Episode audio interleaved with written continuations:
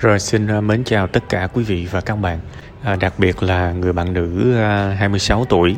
Thực chất là nếu mà không có một cái à, trục trặc trong cái vấn đề lập lịch thì cái bài này sẽ được đăng vào à, mà sau Tết tức là mùng 6 nhưng mà vì một cái lỗi kỹ thuật nên nó đã được đăng vào ngày cuối năm. Coi như cũng là cái duyên. À, khi mà ngày hôm qua cái bài này được đăng lên á, thì à, tôi chưa có một cái bản thu tôi tính là đợi cũng sau tết tôi mới thu. Nhưng mà thôi coi như cũng là một cái duyên đặc biệt thì ờ, tôi cũng có gửi đến bạn ờ, vài cái lời tâm tình thông qua cái phần audio này ha. À, tôi cũng muốn chúc bạn một năm mới nhiều niềm vui nhiều sức khỏe cũng như là chúc tất cả các bạn trong trong group của chúng ta ha. Từ lâu thì group của chúng ta hoạt động nó yên bình lắm có trăm có ngàn cách để mà cho tương tác. Buff uh, like reaction nhiều lắm các bạn nhưng mà thực sự thì ờ, càng lúc thì tôi càng thích một cái sự ồn ào ờ, ủa càng lúc tôi càng thích những cái sự yên ả thay vì cái sự ồn ào. Đâm ra là vẫn rất nhiều người cứ bảo là trời ơi group gì đâu ba bốn trăm ngàn thành viên. Mà để kiểu đó phí thường tôi trả lời tôi thích vậy đó. Thích khi mình không đói thì mình cũng không có nhu cầu ăn nhiều. Thôi thì bây giờ mình quay trở lại câu chuyện của bạn. Ờ, thực chất nha tôi nói luôn cái giải pháp của bạn bạn cần bạn bạn cần năng động ở khía cạnh ờ, vật lý, ha? Năng động ở khía cạnh vật lý. Bạn đợi tôi một xíu nha, tôi bật cái nhạc nhỏ nhỏ lại xíu. Mình chiêu chiêu chút xíu mà ờ, nhạc nó hơi to. Ok. Bình thường đó là khi mà tôi thu cho các bạn á, là tôi ờ, nhiều khi tôi ngồi ở ngoài bị tiếng còi xe này nọ, thì bữa nay được chiêu chiêu một bữa các bạn. Cũng gần tết ngồi trong cái không gian mở nhạc trên cái ghế yêu thích của mình. Nãy giờ có thể nó hơi ồn. Thôi bây giờ quay trở lại. Nói thẳng luôn, cái bạn rất cần bây giờ không là bạn không được ngồi một chỗ nữa. Thực chất là tôi nhìn thấy nhiều người uống thuốc trầm cảm rồi, nhưng mà mình không nên kể cả trầm cảm và kể cả rất nhiều căn bệnh khác trên đời. Nếu muốn gọi như vậy, thuốc nó không bao giờ là vấn đề cả. Thuốc nó giúp chúng ta giải quyết được trong ngắn hạn.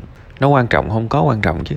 Giống như là bạn bạn đang ngã xuống thì thuốc á, thuốc giống như là một cánh tay kéo bạn lên. Nhưng mà thuốc nó không đảm bảo là sắp tới bạn có ngã tiếp hay không. Thuốc nó không dắt bạn đi. Bạn phải hiểu công dụng của thuốc là như vậy. Tự nhiên, mình đang khó khăn, mình đang nghèo. Có ai đó giúp mình.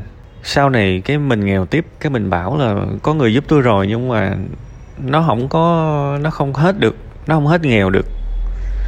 Thì nghe nó lạ lùng. Thì bạn bạn uống thuốc cũng vậy.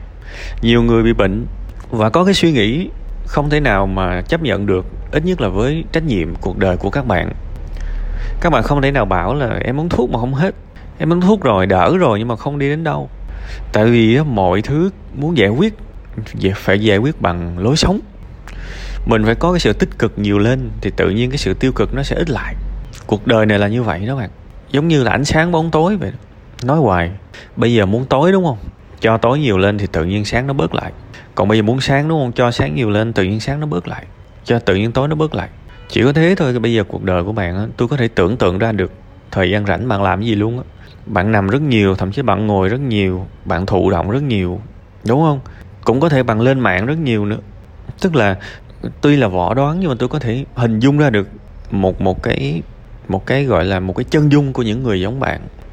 Tại vì tôi gặp nhiều, bạn không phải trường hợp đầu tiên tức là cuộc sống của các bạn có một cái chất thụ động rất nhiều.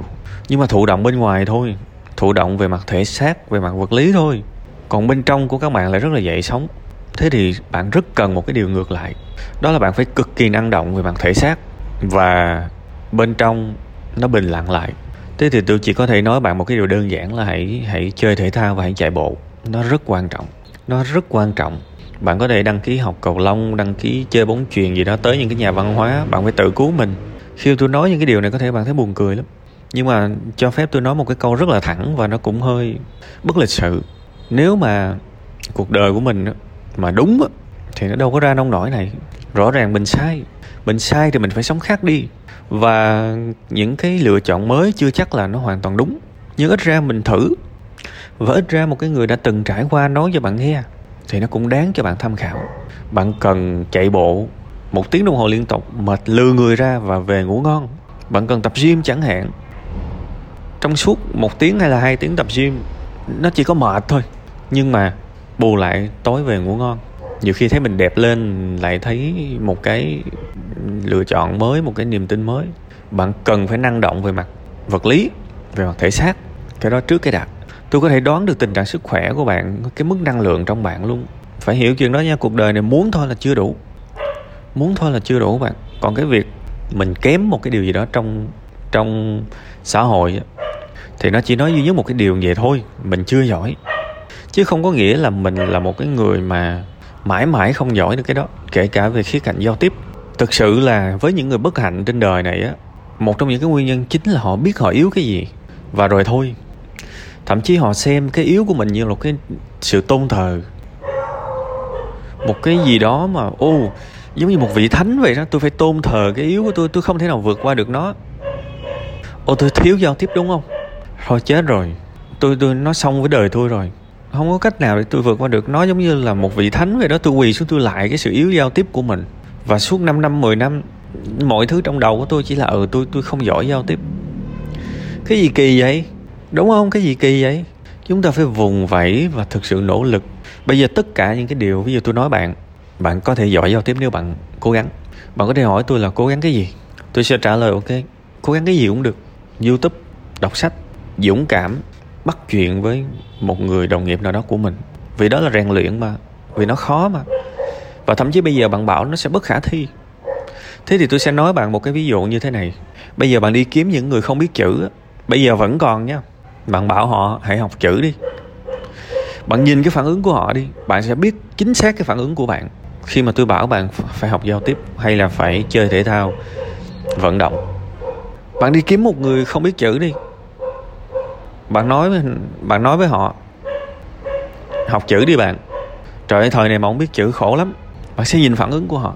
Bạn sẽ thấy họ kháng cự lại thôi thôi thôi thôi thôi, không được đâu không được đâu.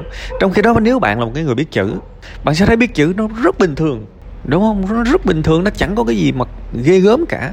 Nó quá bình thường đi và bạn cảm thấy thương, thậm chí là thương hại. Cho cho những người từ chối biết chữ kia. Thì có thể bạn là cái người từ chối biết chữ trong ngoặc kép, trong ngoặc kép. Cuối cùng hết, với những người cảm thấy đang khổ sở trong cuộc đời này, tôi chỉ có thể nói với các bạn là hãy làm điều gì đó. Một năm, hai năm, ba năm thì các bạn mới xứng đáng để hạnh phúc. Tôi lại phải nói thêm một cái câu bất lịch sự nữa. Mọi người hay nói với chúng ta đó bạn xứng đáng hạnh phúc. Tôi chỉ muốn bổ sung thêm thôi.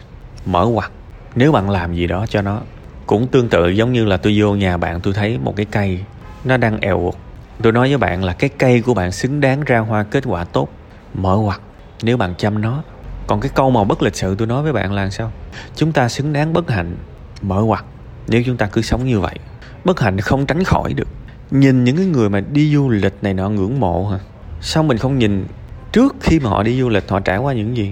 Họ có những cái vấn đề gì? Đúng không? Thường thường á, đời chúng ta chúng ta nghĩ là thảm lắm. Trong cái đời người khác thì chúng ta lại gán cho họ những cái sự may mắn. Cũng chính vì cái tâm lý đó, nên thực chất bản thân tôi tôi không bao giờ dám khoe một cái của cải gì của mình lên cả. Thậm chí nhiều người còn nghĩ chắc là tôi tôi giống như là chắc là nghèo sát sơ luôn á, chỉ chỉ ngồi lên mạng lên youtube nói nhảm, nói xàm. Tôi không bao giờ dám đăng một cái gì về tài sản, về về của cải lên, vì tôi biết nhiều người sẽ rất là đau đớn, tổn thương khi thấy người này có cái này, cái kia. Một lần, thậm chí là về sự, những cái hạnh phúc, về những cái nơi đó đây mà tôi tới, tôi cũng không bao giờ dám đăng lên. Mặc dù tôi có quyền đăng, nhưng tôi không đăng vì tôi biết ai đó sẽ khốn khổ. Khi mà bạn bất hạnh, bạn nhìn người khác hạnh phúc, bạn bất hạnh gấp đôi. Nên tôi tôi không đăng những cái điều đó là như vậy. Có một lần vô tình tôi lướt một cái clip ẩm thực cái cái bạn đó bạn đi nhà hàng và một cái nhà hàng đắt tiền và bạn quay là cái trải nghiệm. Ở dưới á, tôi đọc được vài cái comment mà từ đó trở đi là tôi tôi hứa với bản thân mình không bao giờ tôi tôi đăng một cái gì đó hạnh phúc lên mạng xã hội dành cho công chúng cả. Mặc dù xưa giờ tôi cũng chẳng khoe cái gì. Cái comment của ông bạn đó là một ngày làm có trăm ngàn không biết chừng nào mới mới đủ tiền vô cái nhà hàng như bạn nữa đó là một comment comment thứ hai. Sáng sáng dậy mình còn phải đắn đo ăn xôi hay là ăn khoai lang. Mà nhìn bạn ăn phí như thế này, mình thấy tuổi thân đại khái vậy thôi. Đó là một cái dạng thức, còn một những cái dạng thức khác là những những người khác bay vô chửi. Và sống giùm người ta đại khái như là, trời, nếu mà tôi cầm số tiền này thì tôi ra tôi ăn dĩa cơm sườn cho ngon ví dụ vậy. Thực ra họ không hiểu. Nhưng mà thôi quay trở lại. Câu chuyện. Cái sự bất hạnh, nếu mà mình mang trong người á kể cả mình nhìn người khác hạnh phúc, mình cũng bất hạnh gấp đôi nữa. Không nên như vậy. Và mình phải có trách nhiệm cứu mình. Nó có cách cứu các bạn. Nó có cách cứu chứ không phải không? Điều quan trọng là mình phải là người giúp mình lớn nhất và nhiều nhất. Thuốc nó không giúp mình được. Người thân cũng không giúp mình được nhiều. Tuy là có cũng đỡ. Nhưng mà bắt người thân phải cứu mình thì nó quá quá tào lao. Tại vì mình mình mà có cái suy nghĩ đó, mình cũng chẳng bao giờ cứu được người thân mình bây giờ sống trên đời này làm giàu là trách nhiệm của mình, khỏe mạnh là trách nhiệm của mình, hạnh phúc là trách nhiệm của mình. Luôn luôn là như vậy. Vậy đi có nhiều cách nha, nhưng mà tôi chốt lại, tôi chốt lại cái cách mà tôi nói với bạn từ đầu. Vận động, phải có thói quen vận động, chấm hết. Rồi cuộc đời của mình sẽ thay đổi từ từ từ từ còn bây giờ mà cuộc đời mà hàm lượng thụ động quá nhiều, thì tôi nói thẳng các bạn luôn, lúc nào cũng muốn nghĩ tới cái chết cả. Tại vì ngồi nghĩ nhiều thì đâm ra tiêu cực, mà cái suy nghĩ mà một cái trí não mà chưa có được rèn luyện á, những cái dây tiêu cực, tức là nghĩ suy nghĩ a tiêu cực, nó đẻ ra suy nghĩ b tiêu cực, nó đẻ ra suy nghĩ c tiêu cực, nó làm riết một chút mình muốn muốn điên luôn. Thì chi bằng đi bơi, thì suy nghĩ duy nhất là làm sao để không chìm thôi. Chi chi bằng là chạy bộ, suy nghĩ duy nhất là làm sao để chạy được 5 vòng thôi chi bằng đi đánh quần, đánh tennis. Suy nghĩ duy nhất là làm sao đánh trái banh nó qua được bên lưới bên kia thôi. Suy nghĩ duy nhất là, hoặc là đi đá banh. Suy nghĩ duy nhất là làm sao truyền trái banh tới cái thằng đồng đội của mình, con lành. Đó là mục đích của thể thao. Nó không chỉ rèn luyện cái cái thân, mà còn rèn luyện cái tâm của mình. Nó làm suy nghĩ mình đơn giản lại. Tôi hy vọng những cái này sẽ hữu ích với bạn. Và hãy nhớ, khi chọn một cái môn thể thao nào đó, nó cũng không không dễ ăn đâu. Bản thân tôi đánh tennis nói chung tôi chơi nhiều môn lắm, nhưng mà tôi cũng khá thích tennis. Khi mà các bạn biết là tôi mất gần 3 tháng để đánh cái, để cầm cây vợt nó vuông được. Tại vì cây vợt mà cầm vuông á, đánh nó nó mới căng và nó bay sát mép lưới, bên kia rất là khó đỡ. Tuy là trình tôi cũng gà lắm, nhưng mà mình tiến bộ chút chút. Mình để thích. Mấy tháng á, để cầm được cây vợt nó vuông, chứ không phải đơn giản đâu. Vô mà cầm cái vợt mà bị sai cái cái góc dân trong nghề gọi là sai cái số vợt á người ta xem cây vợt giống như là cái mặt đồng hồ vậy, thì cầm 2 giờ, hai rưỡi, cầm 3 giờ gì đó. Nói sơ chơi để các bạn hiểu. Thì với tôi nha, cái cái cầm vợt là cái quan trọng nhất đó. tôi mất mấy tháng trời để cầm vợt thôi đó. để bạn hiểu thì nó cũng không dễ đâu. Nhưng mà một khi mà chơi ok rồi á, trời ơi, mới ra đánh có một tiếng đồng hồ à mà từ áo tới quần nó ướt nhẹp luôn. Mồ hôi nó ra như như tắm luôn, kể cả ban đêm, kể cả ban ngày. Thì lúc đó chỉ mệt người thôi chứ chẳng có mệt đầu đâu bạn nha cố gắng lên.